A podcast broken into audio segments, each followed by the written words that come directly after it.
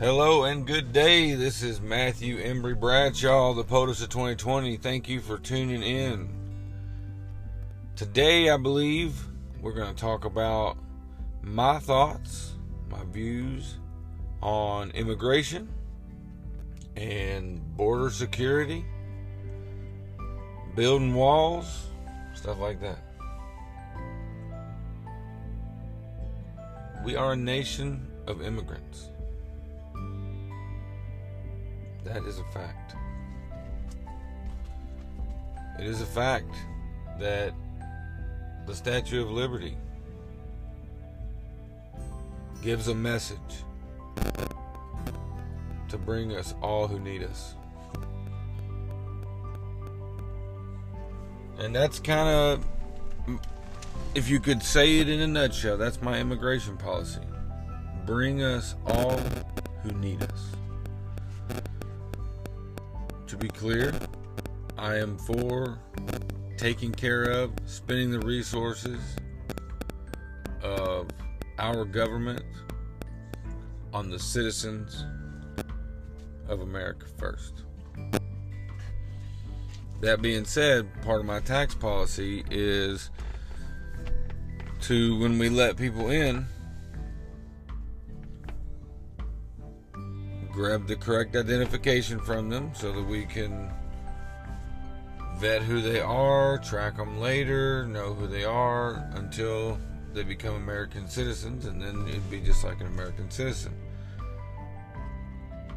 So I, I am for printing people at the border, and here's why. I think that part of the fear is how are we ever going to know who these people are? Really?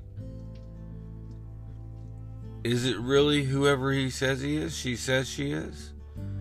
But something that we can do is say, we know you're your fingerprint.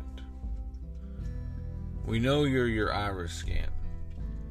You know, within whatever margin of error there is. We take a photo of you.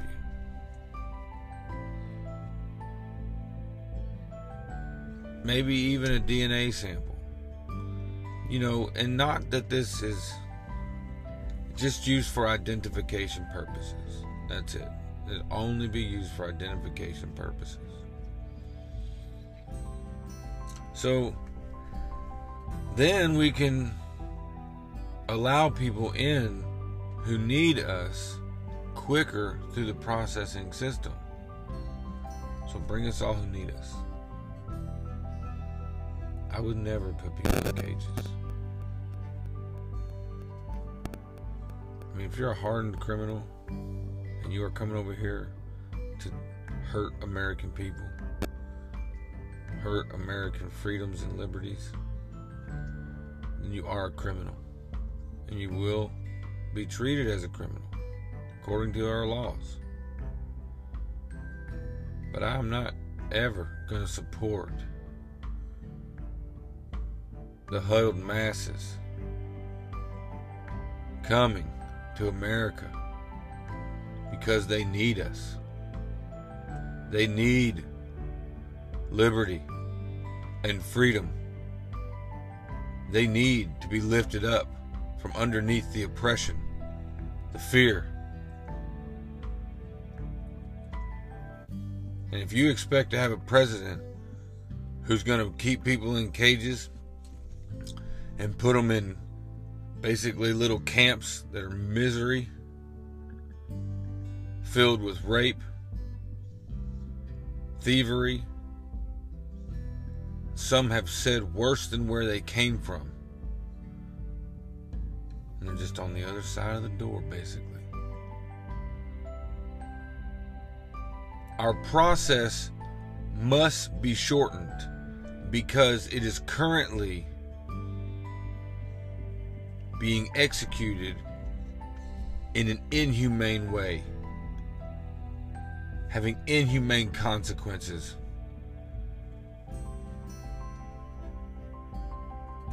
We must not be okay with people suffering. And we must solve the suffering within our borders primarily.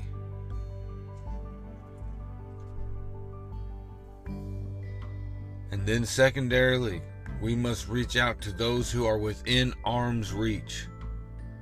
Why? Because it's the most efficient way to help somebody. We want to do all kinds of humanitarian efforts, and I will never be against people reaching out to any part of the world. I will support it. But as far as our federal tax dollars go, as far as what I'm going to expect you to pay and then expect you to get, as long as we have people within our borders who are suffering, our budget goes there first. If there's a surplus over that, our federal tax dollars and budget will reach out to those who are de- desiring to live a life of liberty and freedom within arm's reach. The easiest, quickest way to make an impact on the most people. And then, if we have solved that problem, if we have eradicated poverty and hunger, if we have eradicated homelessness, if we have increased industry for exportation in this country instead of just being a consumer nation. Well, let's consume things that are efficient and effective for us, and let's sell American made products all over the world at top dollar. And give the American people a cut of our industry, our country. I want the federal government to make money, not take money. And I see immigration pol- an immigration policy that basically says yes, we will freely let you in our country if we cannot find a criminal record or background with you. With certain criteria, we're going to take a DNA sample, iris scan, fingerprints, whatever, to secure that we will always be able to identify you if you were to be found somewhere and couldn't identify yourself. Or if there was ever a time that you decided not to identify yourself. Like if you had committed a crime and refused to identify yourself. So, and my idea is that you basically come into this country as an indentured servant to the nation. And during that time, maybe we have different industries that we can give you jobs in, which is why people are coming here to get jobs, so there'd be a guaranteed job opening. Because, I mean, unless they're all filled, if they're all filled, then we need to make more jobs. We need to be, we should be able to do that at that point. Because we're becoming the world leader in everything.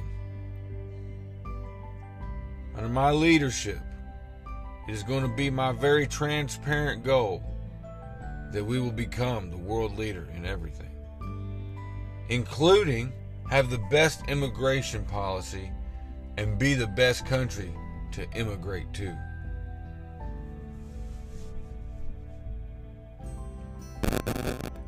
We must, as a nation, regardless of your beliefs, look beyond yourself and realize that God has blessed America. But any city that was ever blessed and fruitful, any town, any country, can take itself out of the favor of God. God is the supreme authority. He may not be your supreme authority, so he may not be your God, but there is one God, one creator of them all.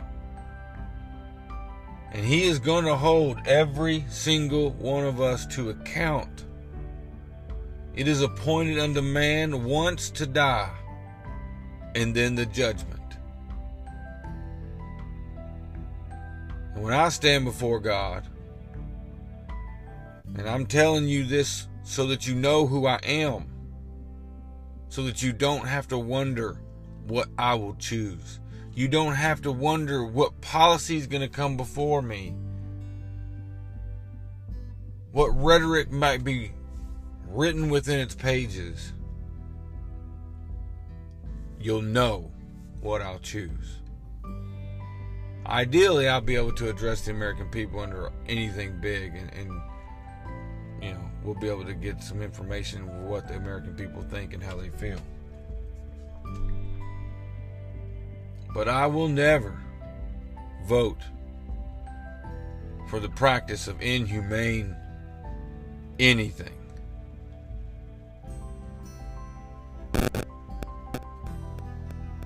There must be justice, but we must be a nation that loves compassion.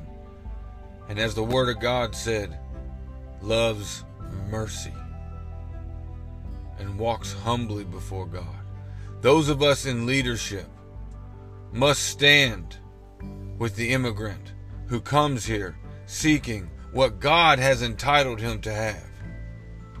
And just be, we do not have a license to keep freedom to ourselves. God did not give us freedom so that we can put bars around it and walls around it.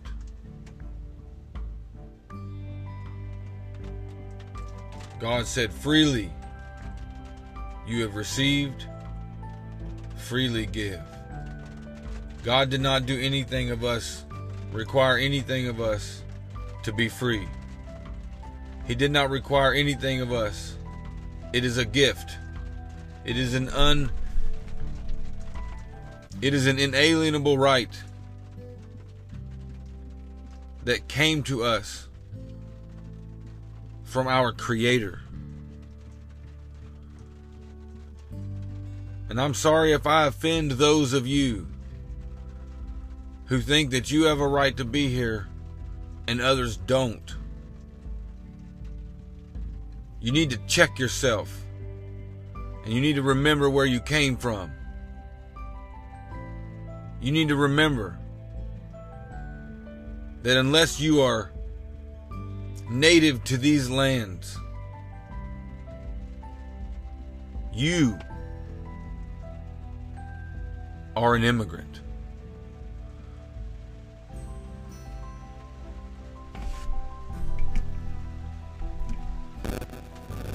I will always support safe immigration.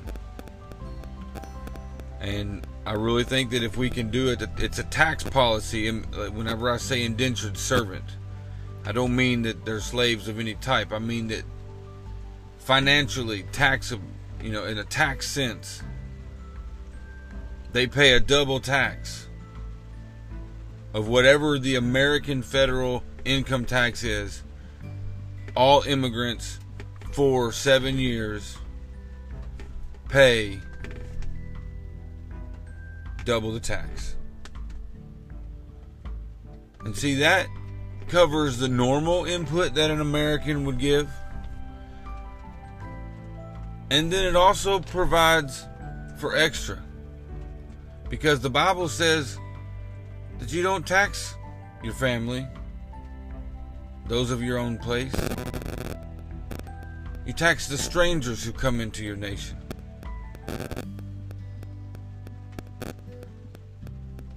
And so, until you are a citizen, maybe we'll call it the stranger tax. Stranger slash visitor tax. I don't know. But you get my point. This also solves the problem that people have with immigrants who come here just to get welfare, health care, which I'm not saying is a bad reason to come. I mean, if I was in another country and my kid was sick and I saw a border and I was like on the other side of that border, there are laws that will protect me to ensure that I can get my baby into a doctor. You better believe I'm jumping that wall. I'm digging a tunnel. I'm going to do what I have to do if the alternative of not doing it is that my baby dies. I mean, have some compassion. That's where we must start. You know, when Jesus healed people in the Word of God, as it records it almost every time, if not every time, it'll say something about how he had compassion upon them and then he healed them. You see, we must heal the wounds in America, no matter which side that you're on, whether you're north or south, whether you're racist or not, whether you're for immigration or not. Step back for a minute. And every time that you notice that you're automatically getting aggressive or upset towards a certain somebody, step back and say, is there a compassionate viewpoint here that might change my mind? How does God look upon this person? What does He say that they have the rights to?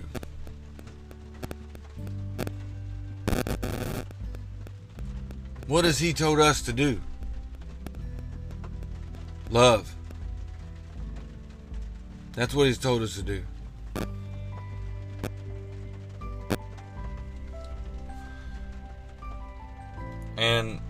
As your president, the world will know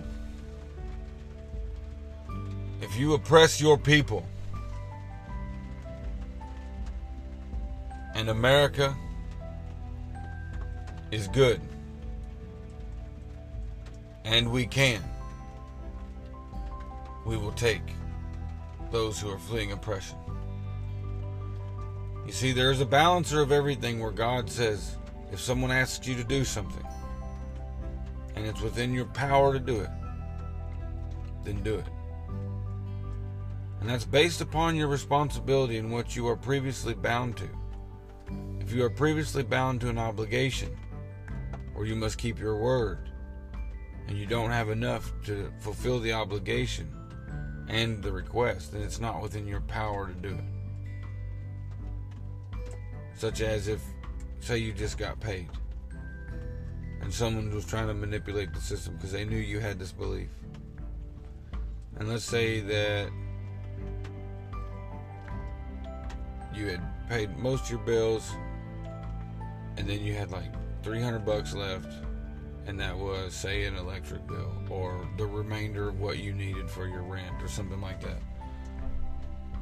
And somebody asked you can, can i have $300 and you literally have $300 in your pocket but you're previously obligated to take care of your family now, unless the Holy Spirit prompted you at that moment and said, "Do it, and I'll take care of the, I'll take care of your need," you are obligated to your previous obligation. So my obligation, my previous obligation, will always be the American citizens who are American citizens, no matter where they are. If they're in another nation, visiting another country flying through the air, I will fight for the rights to life, liberty, and the pursuit of happiness for all American citizens first. As my primary job, the well being of us, the well being of each and every one of us. And that bleeds into the immigrants. Because once we let someone in this country and they agree, look, I will be happy to pay double the income tax. You know, and, and then everyone who's against them getting benefits from programs, well, silence yourself because they're paying double to live here. And they're going to prove for seven years that they can abide by our laws. We're going to give them free education, just like everybody else, so they can learn our history they can acclimate into our society. We can train them with skills they don't already have so that our nation can be stronger because our nation is filled with people who have experience in life and in trades and knowledge from books and other people from the past, from history, so that we can go forward without making the same mistakes, the same inhumanity that we've lived through.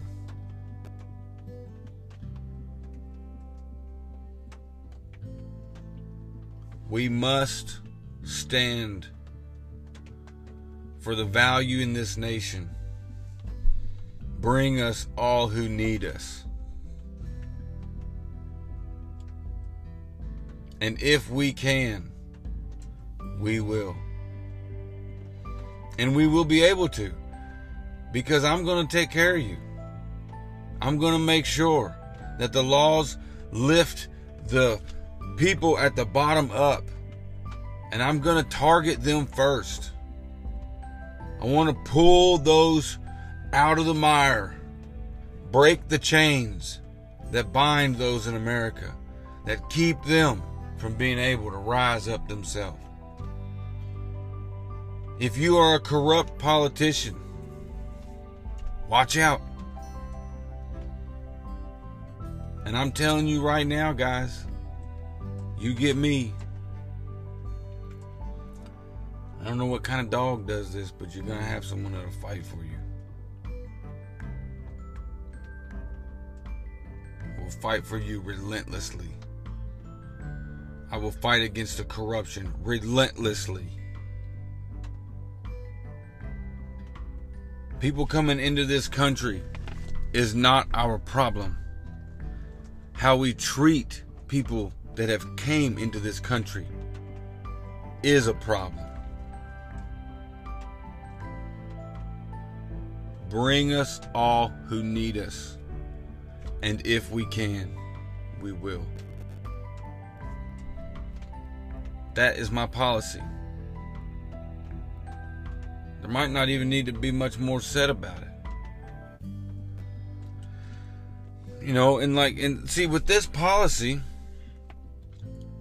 let's say somebody is suspected of being, quote, an illegal alien at this point, that they snuck into the border. But I mean, at this point, why would you want to? Because I mean, it's going to be as simple as collaborating with the Mexican government and a Mexican identification process.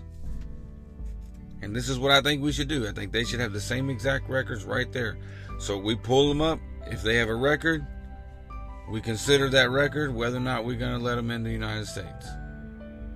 If they've already been prosecuted or whatever, they're not under warrant, they're not fleeing from, you know, justice, then we just record that as part of their record, pre American, okay, pre seven years and we just we take like i said their information for identification. And so then when you find somebody we can easily find out if they're in the system if they're illegal or not. And everybody who's over here now will just give you an immigrant id an immigrant social security. And at the end of seven years as long as you haven't committed treason as long as you're not in prison maybe even if you are in prison i mean if we imprison you and you're here I mean, well, that's still experience. that's experience being an American right now. You know, you break this law, you go to jail. So that's an American experience. So either way, the point is give people seven years of American experience. And if there isn't any reason to kick you out of the country, at the end of seven years, you go and trade in your immigrant social security card. Maybe we'll laminate it for you so you can put it up on the wall right next to your I'm a citizen certificate if you want to do that.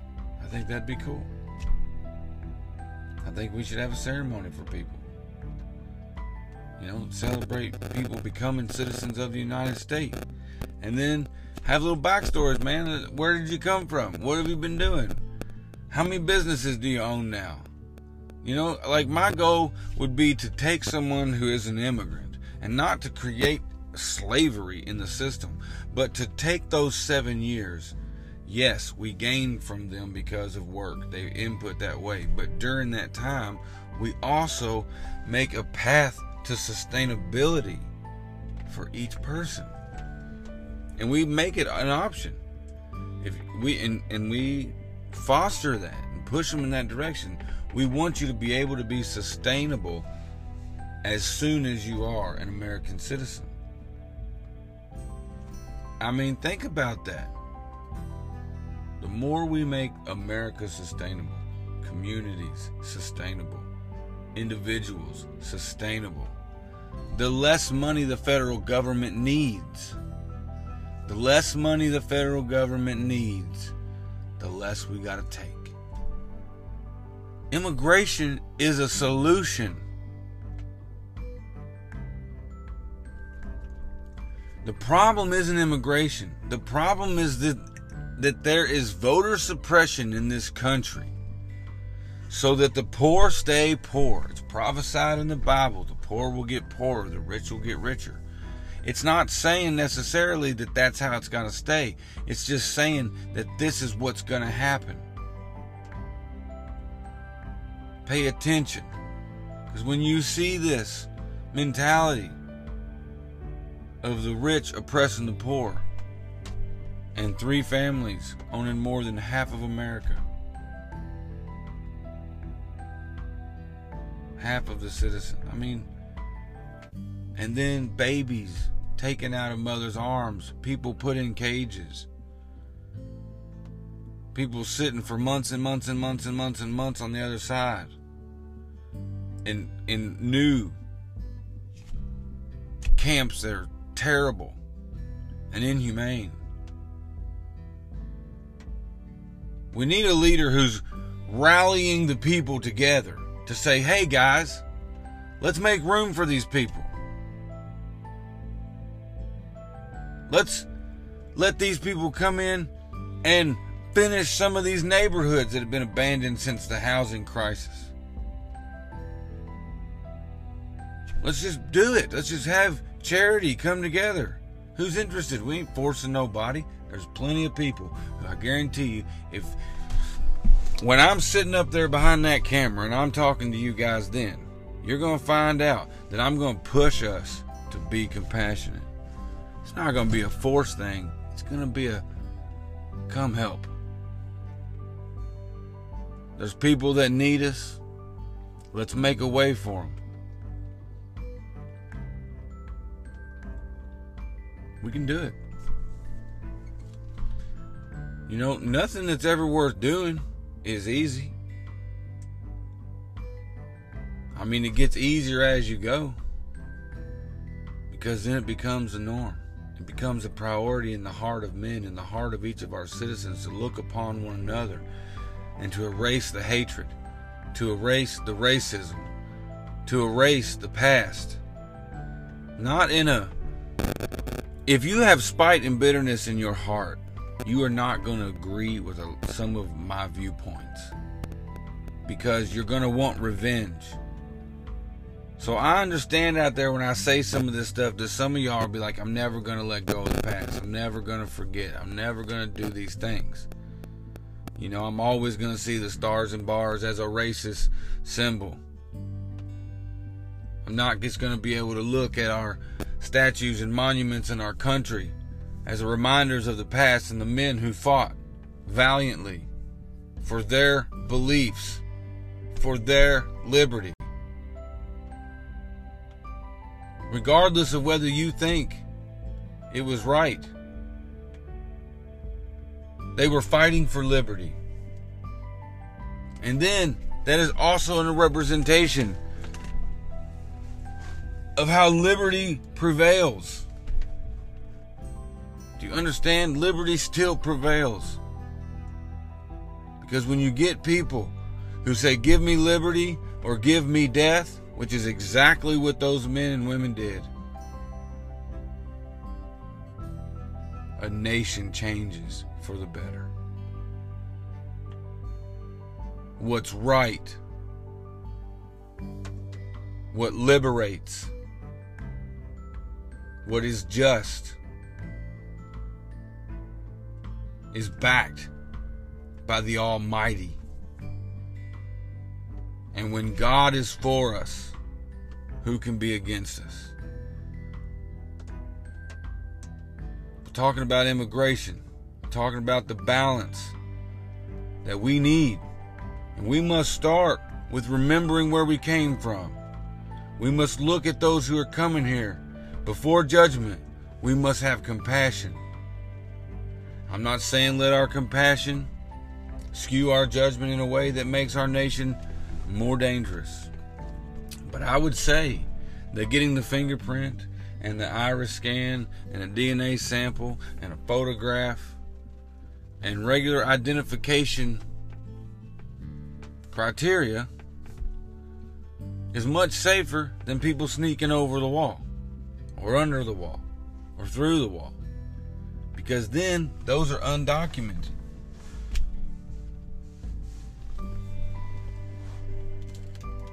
So, right there, that policy makes us safer because even if these people are changing their names, you know, which might be something they need to do, you know, maybe if a certain cartel found out that a certain person's name just immigrated to America and is now in Texas, they might put a hit out on them.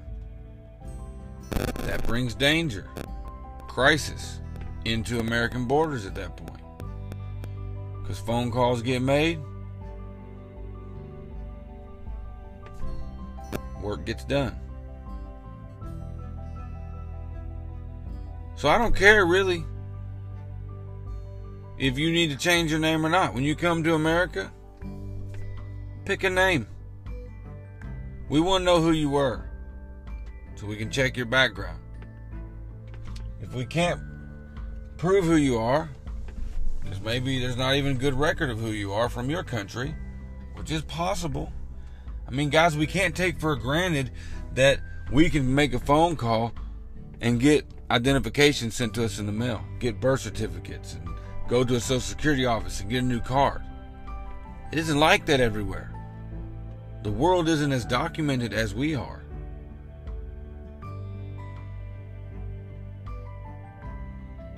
Think about that. You know, I went through a period of my life right now where I mean I don't even have an ID. I do have my documents now. I just don't know if if I'll be able to get a license, but I'm going to go get an ID either way. But I don't know if I'll be able to get another license or not. So they took it. That's in the discrimination thing. If you want to know why. But sometimes documents are hard to acquire, is what I'm getting at. Like if my father had not been willing to get my document, my birth certificate for me, you know, at this point in my life, I don't currently have my mother's phone number.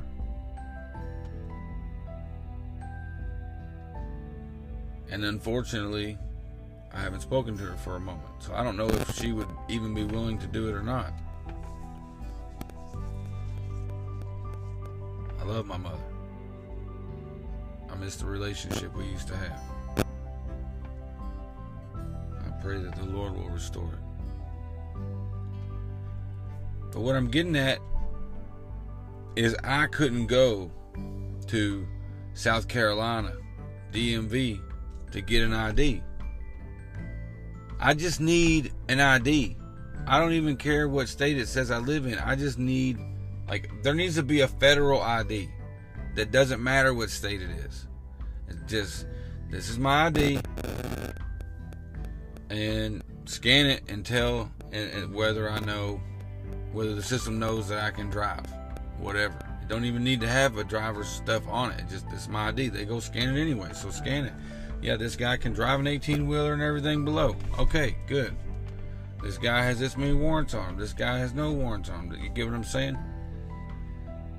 And it shouldn't matter, you know, because like right now, you know, technically I'm a resident of Virginia. I'm in South Carolina right now, but I've never taken residency here because I don't want to. Not yet. I'm happy being a resident of Virginia right now. I am happy to be here, it's warmer. But documents are difficult to get and I'm an American citizen, and I've been fingerprinted. I don't know if I've been iris scanned, but I've been fingerprinted multiple times. So when I asked them to verify who I was with the system, and I just said, "Hey, can you not just scan my? Can I not just go to a police station and scan my fingers into the system, into the database, and identify who I am, match the picture with me?" So right now, and they said no. They said they can't do that. They're not linked into the system that way. So, right now, what I'm proposing is already going to make every single one of us safer. And I know some people are going to be like, You're never going to force me to put my fingerprints on and stuff like that. That's fine. You're an American citizen. I'm not going to make you do it. It's just going to be, and it was only ever be used for identification purposes. Of course, if you commit a crime and you're identified as being part of that crime, sure, we'll use it for that.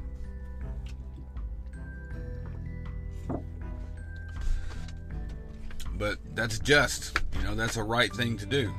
So I don't have no problem with doing what's right. As long as you're doing what's right and our system is balanced and we reform our justice system, then people don't have to worry about going to jail and being prosecuted for stupid things that are illegal now that shouldn't be illegal at all.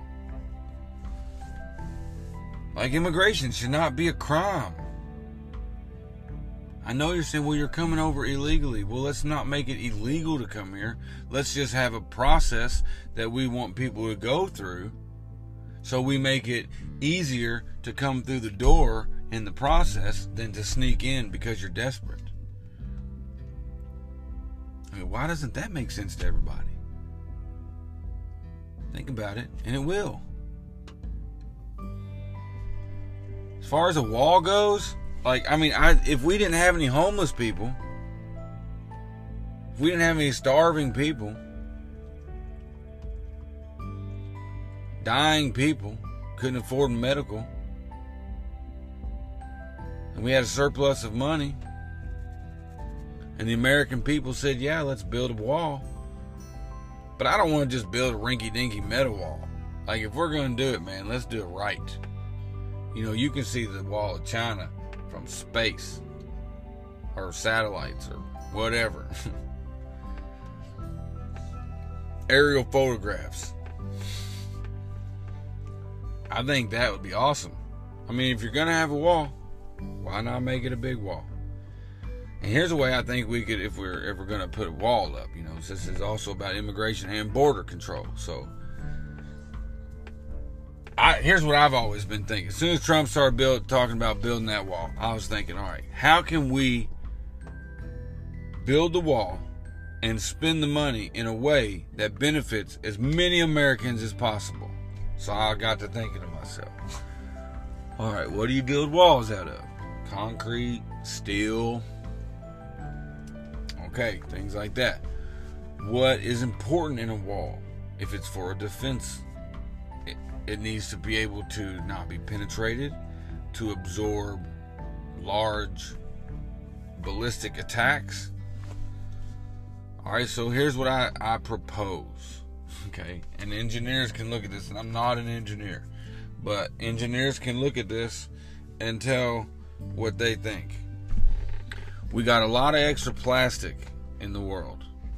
And we got a lot of scrap cars everywhere. So let's give top dollar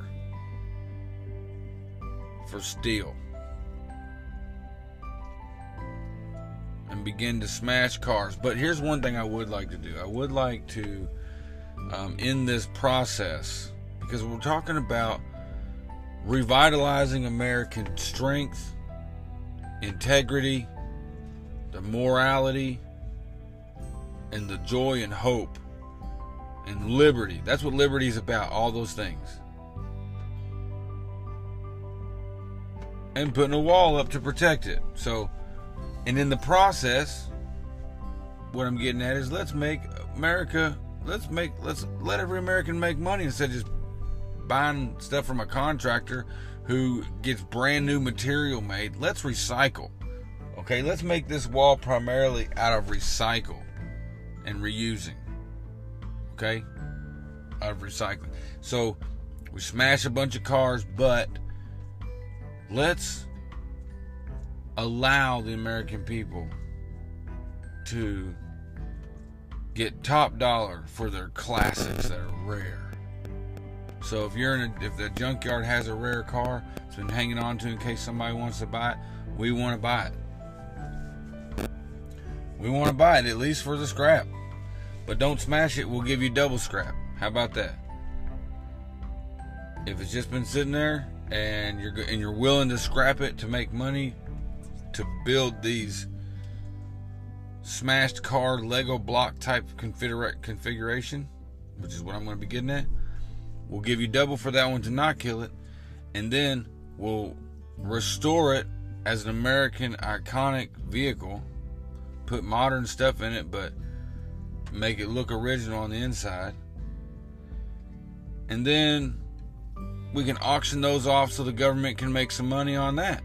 So we profit off of that, sell them within our nation and around the world. Then we make a good profit off of that, and then you have to pay less taxes that year because we didn't smash all the classic cars. Because there's cars out there, guys, that people want. They'll pay a lot of money for them. And see, then we create a job right there. We create a job of people restoring cars, jobs that are already out there. We just give um, the bids to the people who have the qual- qualifications within the areas where the cars are located. If you can prove that you are a quality restoration shop, and I, as your president, come visit that shop of my mini circuits around America, which I just plan to do all the time, then you can restore those cars. Now, the old cars, they get smashed. Think about this. When you smash a car, it gets into a nice compact steel, but it's got lots of crevices. Okay? Lots of good binding points for concrete. So I propose you take the wall that Trump is building right now with the. See, his premise on this wall is it needs to be tall enough for people not to get over, but they can get over it. And you need to be able to see what's on the other side of it. Well, you don't have to see what's on the other side of it by seeing straight through it every however big those bars are. So we're going to build a wall that's impenetrable. I mean, I'm not, this ain't my policy. I'm not going to run on this, and this is not my priority. But like I was saying, if the country ever wanted it and we had everything we needed, and we decided we needed or wanted the wall, we're going to build it big. I propose making it as wide as a four lane highway. I propose housing troops and American uh, citizens if we got enough housing units in it. I also propose making it immigration housing built within the walls. Okay, so the top of it. So as people are coming over here for safety, instead of putting them in a camp on the other side, we put them in immigration housing built within the wall. And we begin to teach them right there.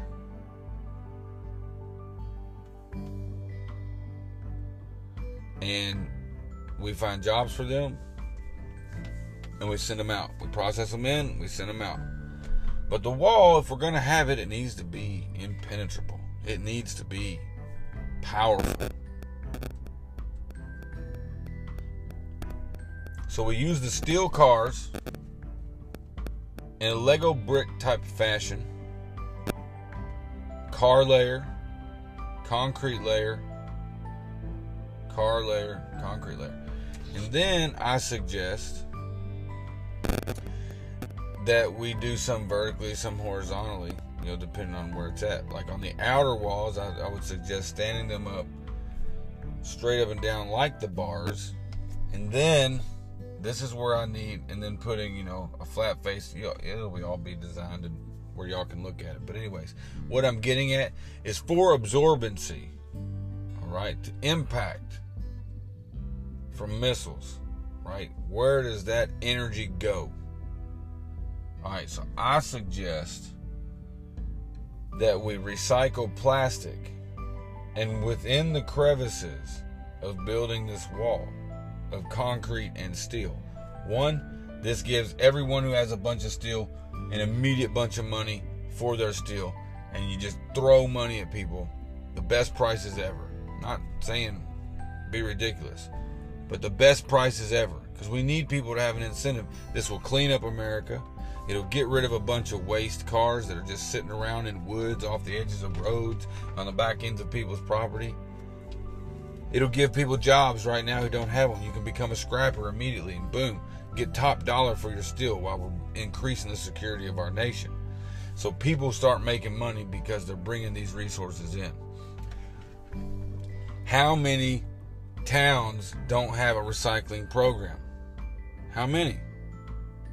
How much plastic actually can't be recycled? Think about this, guys.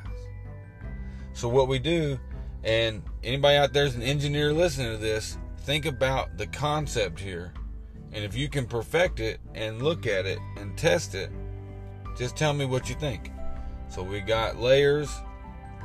Imagine a car being squished flat into a rectangle stood on its nose vertical, and then another one stood on its nose vertical in the orientation of a T. Basically, we're going to make an I beam out of cars.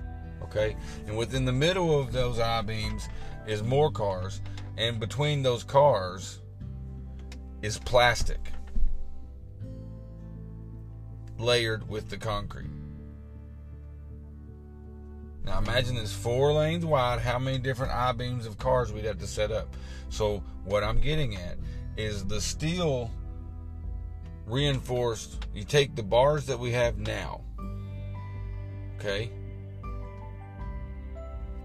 We put steel plating in the cracks that you can see through now.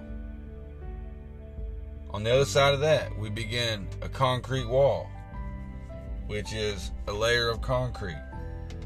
Then vertically nose down perpendicular. No, parallel with the concrete, you stand up your cars, the I part of the I beam. Then you do a row perpendicular to them all the way down. And in between them, you're going to pour concrete as a row. Then you're going to pour plastics. Then you're going to pour concrete. Then you're going to pour plastics. And so you have these vibration dampening middles that comes from tons of plastic. Like, we need to do this as an initiative to clean up the nation and to secure the nation. And so, what we're doing is these materials, they're not essentially free, really, because we got to pay for them. The, gun, the federal government will pay for them. All these little towns that don't have recycling will now have a reason to recycle and to recycle properly because we're not going to pay for garbage we need to top but that's the whole point of this in a way is this plastic doesn't have to be recycled to make new plastic we're just reusing it collecting it through a recycling system and then reusing it to make i mean think about the bales that they have them in now what if you just drop those blocks of bales concrete boom then you drop the blocks of bales of plastic and a missile hits that wall boom it's going to have absorbance that it wouldn't have, if that's a word. Now we make it four lanes high so that we can run tanks up and down it. And then instead of having a huge military every mile, we just have a turret that's manned by somebody or not. It could be motion censored and just have yeah, just have a guy nearby, have a couple guys nearby. Could be every 10 miles, every 5 miles, every whatever range of the motion sensor and accuracy of the weapon system or deterrent system, whatever it might be. I mean, you could just shoot everybody with rubber balls as they came up. Just have an unlimited. If, if someone was trying to come up to the wall, and then the, you could easily transform that into, you know, not even transform it, but if that ain't deterring them because they have weapons and not just trying to illegally, quote, illegally immigrate. Which at this point, because we make the system so easy for people who are not criminals to come into the system, to come into America, the majority of the people who are going to be coming over the wall or under the wall or whatever they're trying to, however they're trying to get in, are going to be criminals, and it automatically is going to filter them out. But I want to build. A, if we're going to build a wall, let's build a wall where, you know, in this day and age, it's run by drones. You know, in people in secure areas inside the wall. I mean, the wall becomes a fortress that houses all the government entities and the, and the military that you want to protect your wall. It houses, because it's so impenetrable, we can stockpile weapons all along that wall. We can build missile things into the middle of those walls. We can, you get what I'm saying? Have a real border instead of just, okay, look, we got a rusty old wall. And then we have ports of entry that are that are basically little towns that people come to. And we're not trying to get people to live in those towns. We're trying to cycle people who are of good quality. And by that I mean you're not obviously a horrible criminal, a dangerous criminal. You might have a past. But if it ain't too bad, or if it wasn't executed in justice, and your record actually doesn't represent you, which I don't know at this point how we would vet that, but but you get what I'm saying. You don't judge by appearance. You judge righteous judgment. And then you get people's identifiers and send them in and help them get on their feet. And for seven years, every job they get, double the income tax. And here's something else, and you know, people might think this is a bad idea. I don't know. But when we ask employers, or not ask, demand that employers collect taxes, which is why so many immigrants work under the table because they don't have taxable identification. Well, we would be giving them taxable identification that they don't have to worry about. Oh, I showed up over here. Now I'm going to get, you know, they're going to deport me. Take that fear away. Now they'll go get regular jobs. Now they'll get paid a minimum wage that is fair because we're going to increase a fair minimum wage. It's just that minimum wage is going to be higher taxed because they are, you know, in that status, in immigrant status. But an immediate path to citizenship, which gives them an incentive to take upon this country as their country. I mean, how many immigrants are in the military that technically came here illegally? We don't mind to sign you up to die, but we don't want to give you health care. But we'll let you go die. But little Johnny, little Susie, little whatever your name is, ain't gonna have health care. Because you're illegal. And a law just got passed that if you came over here illegally, you're out. You're no longer a citizen. I mean, come on. What's humane? What's right? What's compassionate? And then we just have to find a way to fund it. And I'm telling you right, this is how you fund it. You constantly have immigrants that are in this system. You're constantly letting, fostering those immigrants to build sustainability somewhere in America.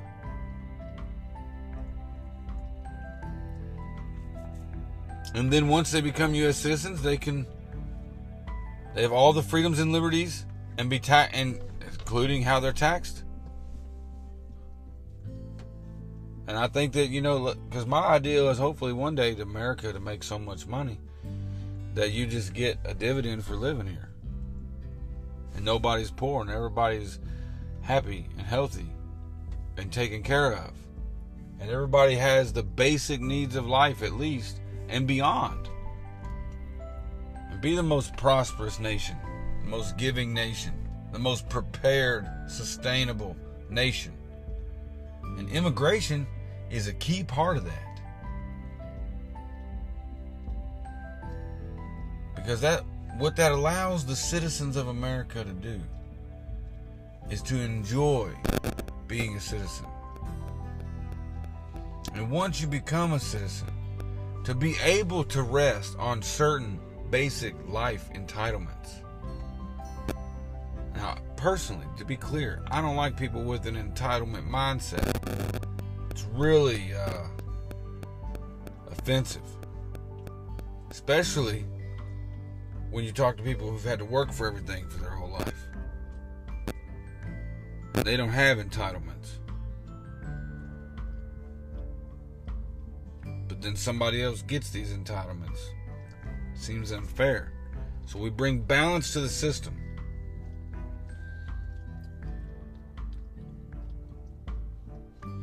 This is what we got to do, guys. I'm telling you, this is my views on immigration. Bring us all who need us. And if we can, we will. My name is Matthew Embry Bradshaw. I am the POTUS of 2020. Visit me at thepotusof2020.com. Facebook just blocked me out, but I got back in.